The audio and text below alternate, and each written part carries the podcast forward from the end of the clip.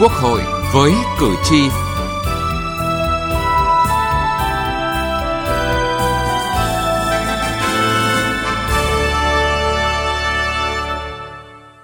Thưa quý vị và các bạn, trong bối cảnh cách mạng 4.0, công nghệ thông tin, mạng xã hội phát triển mạnh mẽ đã và đang ảnh hưởng rất lớn đến các em thiếu niên nhi đồng, đặc biệt là trên không gian mạng. Chuyện bảo vệ trẻ em trên môi trường mạng không hẳn là mới. Tuy nhiên, những năm qua do đại dịch COVID-19, trẻ em nghỉ ở nhà hay là học trực tuyến và thời gian dường như là gắn chặt trên không gian mạng. Do đó, vấn đề này lại càng là chuyện cấp thiết. Việc tìm hiểu học tập của trẻ em trên không gian mạng ngày một thuận lợi hơn, nhưng trẻ em cũng chính là đối tượng chịu ảnh hưởng nhiều từ những thông tin tiêu cực trên Internet. Vì vậy, việc bảo vệ trẻ em trên không gian mạng hiện nay càng trở nên cấp thiết. Những giải pháp để bảo vệ trẻ em trên không gian mạng là nội dung chương trình Quốc hội với cử tri hôm nay đề cập.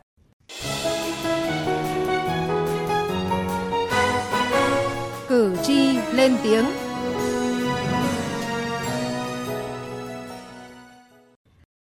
Thì lúc đầu con lên mạng thấy trên mạng thấy ham vui quá. Rồi con lên mạng con đặt số thuốc đó về con cách khoảng cỡ một tuần thì giao tới. Xong rồi um, về tới nhà xong rồi con con học con xem lại trên mạng. Con coi um, mạng xong con làm theo hướng dẫn trên mạng. Đây là vụ tàng trữ, sử dụng và chế tạo pháo trái phép mà công an thị trấn Lạc Tánh, huyện Tánh Linh, tỉnh Bình Thuận phát hiện và bắt quả tang vào đầu năm. Các đối tượng trong vụ việc này đều còn trong độ tuổi đi học tự đặt mua các loại thuốc pháo trên mạng về tự chế tạo rồi chia sẻ với bạn bè để cùng sử dụng. Các chất để chế tạo pháo được bán công khai, không chỉ các em học sinh mà bất cứ ai cũng có thể đặt mua trên mạng hoặc mạng xã hội và trên môi trường mạng cũng có đủ hết các clip về pháo nổ để các em học theo. TikTok hiện là một trong những nền tảng thu hút sự quan tâm của giới trẻ. Tại Việt Nam, người dùng TikTok chủ yếu là học sinh, sinh viên từ 13 đến 24 tuổi. Tuy nhiên, việc kiểm soát nội dung, độ tuổi người xem trên ứng dụng này còn nhiều kẽ hở, dễ khiến giới trẻ trở thành con mồi nếu được tự do tiếp cận. Những cái thử thách uh, nó không nó không hề mang tính giải trí mà thậm chí nó còn ảnh hưởng đến cả thuần phong mỹ tục thì mình cảm thấy là cái nền tảng TikTok thật sự là hiện tại nó đang khá là độc hại đối với những người trẻ đang sử dụng cái app này. Những cái clip bẩn đấy thì sẽ khi mà đến với những trẻ em thì có thể là trẻ em sẽ học theo thì nó sẽ gây hại cho chính các em và có thể gây hại cho chính cả những người thân xung quanh các em nữa. Mấy ngày gần đây, đoạn clip của một tiktoker về thăm gia đình của em bé Hà Giang phúng phính bỗng nhiên bị lan truyền nhiều hơn vì lỡ gọi món mèn mén top 100 đặc sản Việt Nam bằng ngôn từ phản cảm. Đáng ngại là vụ việc này xuất hiện ngay sau khi vụ việc miệt thị người nghèo của tiktoker Nauno, tên thật là Phạm Đức Tuấn, Kiên Giang, còn chưa kịp lắng xuống khi cộng đồng mạng sử dụng các hiện tượng phản cảm, các clip thiếu văn hóa để tạo thành trào lưu mà giới trẻ gọi là hot trend thì đang khiến các loại rác văn hóa lan truyền nhanh hơn. Môi trường mạng đang xuất hiện ngày càng nhiều các nội dung xấu độc, các loại quảng cáo nhảm nhí, review phản cảm, thậm chí lôi kéo mọi người thực hiện theo, dẫn tới nhiều rủi ro tiềm ẩn.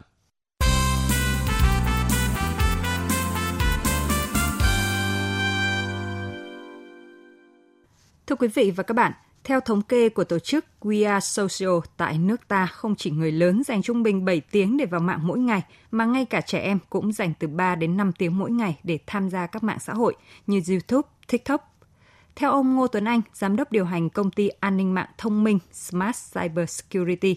điều này dễ dẫn tới nhiều sự rủi ro khi người lớn cũng như trẻ em hầu như chưa được đào tạo đầy đủ các kỹ năng tự bảo vệ mình trên môi trường mạng. À, tình hình internet hiện nay thì à, Ờ, nó có một cái sự thay đổi. Có nghĩa là trước kia thì cái lứa tuổi sử dụng internet là thanh thiếu niên.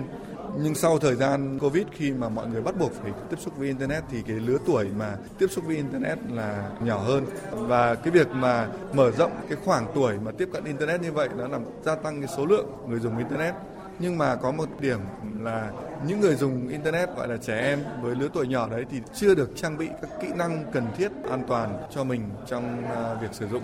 ví dụ như à, đảm bảo an toàn cho thông tin cá nhân, biết cách nhận biết những cái thông tin độc hại, biết cách nhận biết mà né tránh các cái thông tin lừa đảo chính vì lý do đó mà phải cần có những cái giải pháp chủ động, đơn giản, dễ dùng để bảo vệ cho trẻ em trên môi trường mạng. Trong số 16,5 triệu trẻ em đang vào mạng mỗi ngày thì có rất nhiều em trong độ tuổi mầm non nên không thể biết cách bảo đảm an toàn khi đang có rất nhiều rủi ro rình rập trên mạng. Ông Nguyễn Đức Tuân, Giám đốc Trung tâm ứng cứu khẩn cấp không gian mạng Việt Nam, Cục An toàn Thông tin, Bộ Thông tin và Truyền thông, nhấn mạnh. Việc sử dụng tham gia các hoạt động trên Internet gia tăng sẽ khiến trẻ em phải đối mặt với nhiều nguy cơ cạm bẫy, rủi ro, phổ biến như là tiếp cận với những nội dung độc hại, bạo lực, khiêu dâm, bị phát tán những thông tin riêng tư, thông tin cá nhân của trẻ gây ảnh hưởng tiêu cực đến đời sống của trẻ, bị lôi kéo dụ dỗ, quấy rối lừa đảo, dọa nạt, tống tiền, ép tham gia vào các hoạt động phi pháp, thậm chí là mại dâm, xâm hại tình dục. Kết quả khảo sát của UNICEF cũng cho thấy là một phần ba trẻ em tham gia không gian mạng đã là nạn nhân của việc bắt nạt trực tuyến. Báo cáo của Tổ chức Giám sát mạng Internet cho thấy trong năm 2021, Việt Nam là một trong những nước nhận được nhiều phản ánh nhất về hành vi xâm hại trẻ em trên môi trường mạng trong khu vực Đông Nam Á. Đây cũng là năm ghi nhận nhiều nhất các sự cố xâm hại trẻ em trên môi trường mạng, với khoảng 252.000 hình ảnh chứa thông tin về xâm hại trẻ em trên môi trường mạng, tăng gần gấp 2 lần so với năm 2020. Các hình ảnh xâm hại trẻ em từ 7 đến 10 tuổi cũng tăng gấp 3 lần năm trước. Trong năm 2021, số trang web chấp nhận tiền điện tử để truy cập hoặc mua các hình ảnh clip về trẻ em bị xâm hại tình dục tăng từ 81 lên hơn 1.000 trang web. Đây chính là những rủi ro hiện hữu dẫn tới cả các hành động xâm hại các em trong môi trường thực. Do đó, không chỉ quản lý nội dung của các mạng xã hội, nâng cao trách nhiệm giáo dục các kỹ năng phòng chống rủi ro trên môi trường mạng, Bộ Thông tin và Truyền thông cho rằng cần quản lý chặt chẽ hơn nữa các nội dung quảng cáo trá hình vẫn len lỏi xuất hiện khắp các nền tảng mạng xã hội. Ông Nguyễn Thanh Lâm, Thứ trưởng Bộ Thông tin và Truyền thông, nhấn mạnh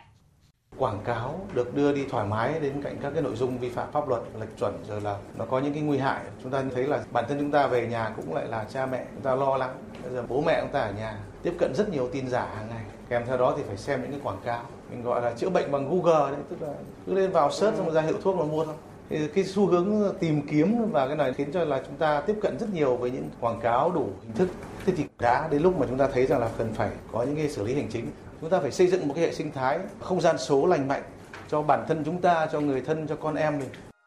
Ông Lê Quang Tự Do, Cục trưởng Cục Quản lý Phát thanh Truyền hình và Thông tin Điện tử, Bộ Thông tin và Truyền thông, nêu thực tế. Cơ chế xử lý và khắc phục vi phạm thì chưa triệt để và còn rất là lỏng lẻo. Chỉ khi nào cơ quan quản lý nhà nước lên tiếng yêu cầu và thậm chí yêu cầu vài lần thì các nền tảng xuyên biên giới mới thực hiện. Ở đây có ba nền tảng lớn nhất là Facebook, YouTube, TikTok là vẫn còn rất dễ dãi trong cái việc là cho kiếm tiền qua quảng cáo mà không coi cái nội dung để mà gắn quảng cáo là có phù hợp với quy định pháp luật hay không hoặc là nó có phản cảm hay không.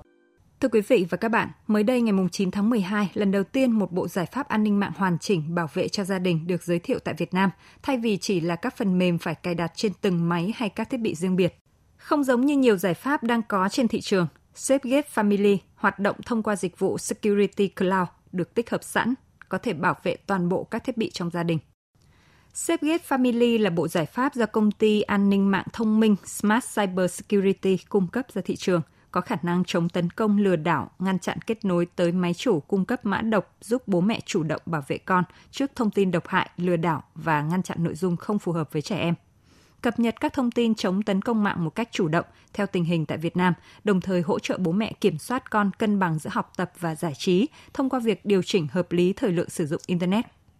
Thứ trưởng Bộ Thông tin và Truyền thông Nguyễn Huy Dũng cho biết, giải pháp SafeGate Family phù hợp với chủ trương của chính phủ trong chiến lược an toàn an ninh mạng quốc gia, chủ động ứng phó với các thách thức từ không gian mạng đến năm 2025, tầm nhìn đến năm 2030 trong đó có chủ trương bảo vệ người dân trên không gian mạng cũng như định hướng phát triển hệ sinh thái các sản phẩm ứng dụng Việt cho trẻ em học tập, kết nối, giải trí một cách sáng tạo tại quyết định số 830 của Thủ tướng Chính phủ về chương trình bảo vệ và hỗ trợ trẻ em tương tác lành mạnh sáng tạo trên môi trường mạng giai đoạn 2021-2025. Thưa quý vị, cùng với việc xây dựng một hệ sinh thái không gian số lành mạnh thì cần hoàn thiện pháp luật để bảo vệ hiệu quả trẻ em trên không gian mạng – Nội dung này sẽ được chúng tôi tiếp tục đề cập ngay sau đây. Từ nghị trường đến cuộc sống. Thưa quý vị và các bạn, trong phiên thảo luận về tình hình phát triển kinh tế xã hội tại kỳ họp thứ tư Quốc hội khóa 15 vừa qua, các đại biểu Quốc hội đề nghị cần có môi trường pháp lý chặt chẽ nhằm quản lý các nền tảng mạng xã hội để người dùng được tiếp cận với những sản phẩm phù hợp với lứa tuổi và văn hóa Đề cập đến những tồn tại trong ứng xử của thanh thiếu niên trên không gian mạng, các đại biểu Quốc hội nhận định việc lướt xem các video có nội dung xấu độc thường xuyên sẽ ảnh hưởng tiêu cực tới tâm lý của thanh thiếu niên. Đáng lo ngại là những video xấu độc lại dễ dàng thu hút sự chú ý của thanh niên, thậm chí trẻ em. Do đó, các đại biểu Lê Thị Ngọc Linh, đoàn đại biểu Quốc hội tỉnh Bạc Liêu và đại biểu Triệu Thế Hùng, đoàn đại biểu Quốc hội tỉnh Hải Dương kiến nghị nâng cao vai trò của các tổ chức chính trị, xã hội, phối hợp với nhà trường và gia đình trong công tác giáo dục, định hướng cho các em, để các em biết cách khai thác thông tin tích cực, kỹ năng sử dụng mạng xã hội, chọn lọc các thông tin hữu ích và tránh xa những tin độc hại. Chúng ta cần phải có một cái về văn hóa facebook, văn hóa về truyền thông, văn hóa về thông tin. Thời gian gần đây chúng ta thấy báo chí nêu rất nhiều những cái chúng tôi cho rằng là cái tác động đó là những cái tác động mà mà đúng là ngay lập tức là phải có một cái sự quản lý phải có những cái chính sách đủ mạnh để kiểm soát lại. Giải pháp truyền thông giáo dục cũng được đại biểu Huỳnh Thanh Phương đoàn đại biểu Quốc hội tỉnh Tây Ninh đưa ra. Chúng ta phải tập trung tuyên truyền cho người dân để hiểu được quy phạm pháp luật quy định của pháp luật về vấn đề an an, an ninh an toàn mạng vấn đề những thông tin trên mạng và người dân phải tự trang bị cho mình một cái vũ khí sắc bén để bảo vệ mình trước cái môi trường mạng. Vai trò của gia đình, trường học trong việc giám sát hướng dẫn trẻ em sử dụng mạng an toàn là đặc biệt quan trọng. Cần tăng cường hơn nữa cách nhận biết các thông tin, video, clip độc hại, không phù hợp, cách kiểm soát thông tin cá nhân để chủ động bảo vệ trẻ em. Cùng với đó, cần có những chế tài mạnh hơn để xử lý những hành vi xâm hại trẻ em trên môi trường mạng đó là kiến nghị của đại biểu Nguyễn Thị Nhị Hà, đoàn đại biểu Quốc hội tỉnh Bắc Ninh cần có môi trường pháp lý chặt chẽ, quản lý các nền tảng mạng xã hội để người dùng được tiếp cận với những sản phẩm phù hợp với lứa tuổi và văn hóa, hạn chế và kiểm soát những video, những tài khoản đăng tải những nội dung xấu độc, nghiêm trị những tổ chức cá nhân có hành vi gây nguy hại cho cộng đồng, đồng thời có những chính sách ưu đãi đối với các nền tảng có ứng dụng trí tuệ nhân tạo, ngăn chặn những video hoặc bài đăng có nội dung độc hại.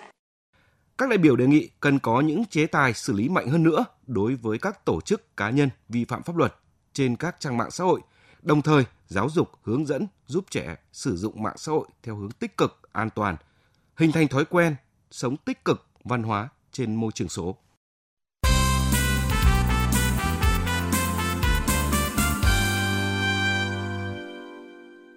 Phần cuối chương trình hôm nay, mời quý vị nghe một số dự thảo quy định mới đang được lấy ý kiến nhân dân. Tòa án Nhân dân tối cao đang dự thảo quy chế hòa giải đối thoại tại tòa án. Dự thảo quy chế này quy định về nguyên tắc hòa giải đối thoại, chi phí hòa giải đối thoại, nội quy phòng hòa giải đối thoại, trách nhiệm của tòa án nơi tiến hành hòa giải đối thoại, trách nhiệm của hòa giải viên và người tham gia hòa giải đối thoại, trình tự thủ tục hòa giải đối thoại, xử lý vi phạm và tổ chức thực hiện. Hòa giải đối thoại theo quy định của quy chế này được thực hiện trước khi tòa án thụ lý về vụ án về tranh chấp dân sự, hôn nhân và gia đình – kinh doanh, thương mại, lao động, việc yêu cầu công nhận thuận tình ly hôn, vụ án hành chính thuộc thẩm quyền giải quyết của tòa án theo quy định của Bộ luật tố tụng dân sự, luật tố tụng hành chính, hòa giải đối thoại trên tinh thần độc lập, vô tư, khách quan và trung lập. Dự thảo quy định người tham gia hòa giải đối thoại và những người khác có mặt tại phòng hòa giải đối thoại cần thực hiện những quy định sau đây. Mặc trang phục lịch sự, xuất trình giấy tờ tùy thân, thái độ đúng mực, tôn trọng hòa giải viên, thẩm phán và những người khác tham gia phiên hòa giải, đối thoại. Không hút thuốc lá, không mang, không sử dụng vũ khí, hung khí, chất cháy nổ độc hại, đồ vật cấm lưu hành, chất cấm khác theo quy định ở phòng hòa giải đối thoại. Ngồi đúng vị trí trong phòng hòa giải, đối thoại theo sự sắp xếp của hòa giải viên và tuân theo sự điều hành phiên hòa giải, đối thoại của hòa giải viên. Không được ghi âm, ghi hình, ghi biên bản hòa giải, đối thoại. Chỉ được ghi chép để phục vụ cho việc hòa giải, đối thoại và phải bảo mật nội dung đã ghi chép. Người vi phạm nội quy phòng hòa giải đối thoại bị xử lý theo quy chế này. Tại phiên hòa giải đối thoại, hòa giải viên phổ biến nội quy phòng hòa giải đối thoại trước khi trình bày nội dung cần hòa giải đối thoại. Cấm đe dọa, xúc phạm, cản trở hòa giải viên thực hiện nhiệm vụ. Bên cạnh đó, dự thảo cũng quy định các hành vi bị cấm trong quá trình hòa giải đối thoại như sau. Đe dọa, xúc phạm hoặc cản trở hòa giải viên thực hiện nhiệm vụ, cản trở người tham gia hòa giải đối thoại thực hiện quyền tham gia hòa giải đối thoại lợi dụng hòa giải, đối thoại để gây dối trật tự công cộng, xuyên tạc, vu khống, gây thiệt hại cho tòa án, hòa giải viên và người tham gia hòa giải, đối thoại. Mời quý vị đóng góp ý kiến vào dự thảo này trên cổng thông tin điện tử của Tòa án Nhân dân tối cao. Bộ Lao động Thương binh và Xã hội đang dự thảo thông tư ban hành danh mục bổ sung nghề công việc nặng nhọc độc hại nguy hiểm và nghề công việc đặc biệt nặng nhọc độc hại nguy hiểm. Theo đó, biểu đề xuất 51 nghề công việc thuộc ba lĩnh vực xây dựng, vận tải, thương binh và xã hội. Trong đó có 37 nghề công việc nặng nhọc độc hại nguy hiểm gồm lắp dựng, tháo rỡ ván khuôn, hệ ván khuôn, giàn giáo công trình, lắp dựng thiết bị, cấu kiện, kết cấu thép bê tông đúc sẵn, tấm tường, tấm sàn, tấm mái công trình – gia công lắp dựng cốt thép công trình, thi công sơn, bả chống thấm bề mặt công trình cao trên 6 mét.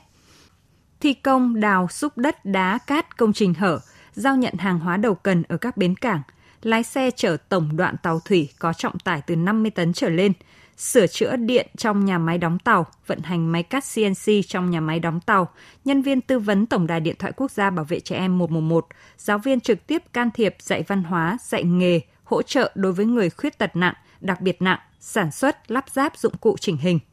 14 nghề công việc đặc biệt nặng nhọc độc hại nguy hiểm gồm gia công, lắp dựng cốt thép trong hầm, ngầm, lắp dựng tháo rỡ ván khuôn, hệ ván khuôn, hệ khung đỡ ván khuôn, đường trượt, đường gòn, công trình hầm, ngầm, lắp đặt sửa chữa hệ thống điện trong công trình hầm ngầm, xây gạch đá chát ốp lát trong công trình hầm ngầm, khoan tạo lỗ neo, lắp đặt thanh neo thép, lắp dựng lưới thép, gia cố hầm ngầm, vận hành cần trục bánh lốp, bánh xích.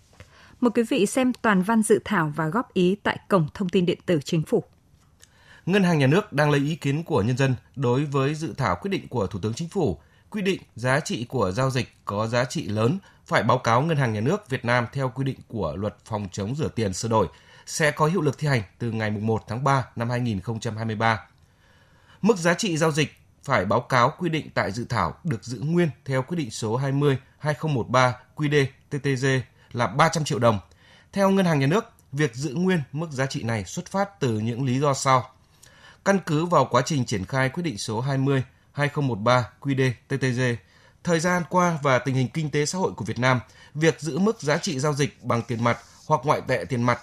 một hoặc nhiều lần trong một ngày của khách hàng là 300 triệu đồng là phù hợp.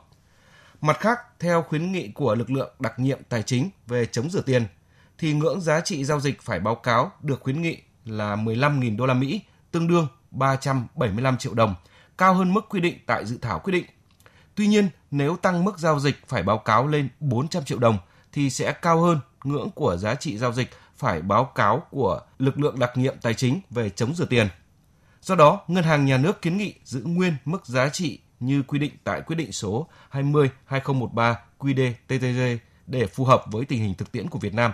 và đáp ứng yêu cầu khuyến nghị của lực lượng đặc nhiệm tài chính về chống rửa tiền. Quý vị và các bạn có thể xem toàn văn dự thảo và góp ý tại cổng thông tin điện tử chính phủ. Đến đây chúng tôi xin kết thúc chương trình Quốc hội với cử tri hôm nay. Chương trình do biên tập viên Thu Huyền biên soạn. Cảm ơn quý vị và các bạn đã quan tâm theo dõi. Để chung tay phòng chống bạo lực gia đình, nhà nước ta đã triển khai nhiều giải pháp, trong đó có trợ giúp pháp lý miễn phí cho nạn nhân trong vụ việc bạo lực gia đình có khó khăn về tài chính, theo quy định pháp luật trợ giúp pháp lý, nạn nhân trong vụ việc bạo lực gia đình thuộc hộ cận nghèo hay là người đang hưởng trợ cấp xã hội hàng tháng hoặc trẻ em người thuộc hộ nghèo và những người quy định tại khoản 7 điều 7 luật trợ giúp pháp lý thì được trợ giúp pháp lý miễn phí. Khi gặp vướng mắc pháp luật, nạn nhân trong vụ việc bạo lực gia đình thuộc các trường hợp này hãy đến Trung tâm trợ giúp pháp lý nhà nước hoặc các tổ chức tham gia trợ giúp pháp lý để được trợ giúp pháp lý miễn phí theo các hình thức sau đây. Tư vấn pháp luật, hướng dẫn, đưa ra ý kiến, giúp soạn thảo văn bản liên quan đến tranh chấp, khiếu nại vướng mắc pháp luật, hướng dẫn giúp các bên hòa giải, thương lượng, thống nhất hướng giải quyết vụ việc. Tham gia tố tụng, bảo chữa, bảo vệ quyền và lợi ích hợp pháp trước các cơ quan tiến hành tố tụng, công an, viện kiểm sát, tòa án. Đại diện ngoài tố tụng trước các cơ quan nhà nước có thẩm quyền khác để bảo vệ quyền và lợi ích hợp pháp. Quý vị có thể tìm địa chỉ liên hệ và số điện thoại của Trung tâm trợ giúp pháp lý nhà nước và các tổ chức tham gia trợ giúp pháp lý theo các cách sau đây. Gọi về Cục Trợ giúp pháp lý Bộ Tư pháp theo số điện thoại 024 6273 9631 để được cung cấp thông tin.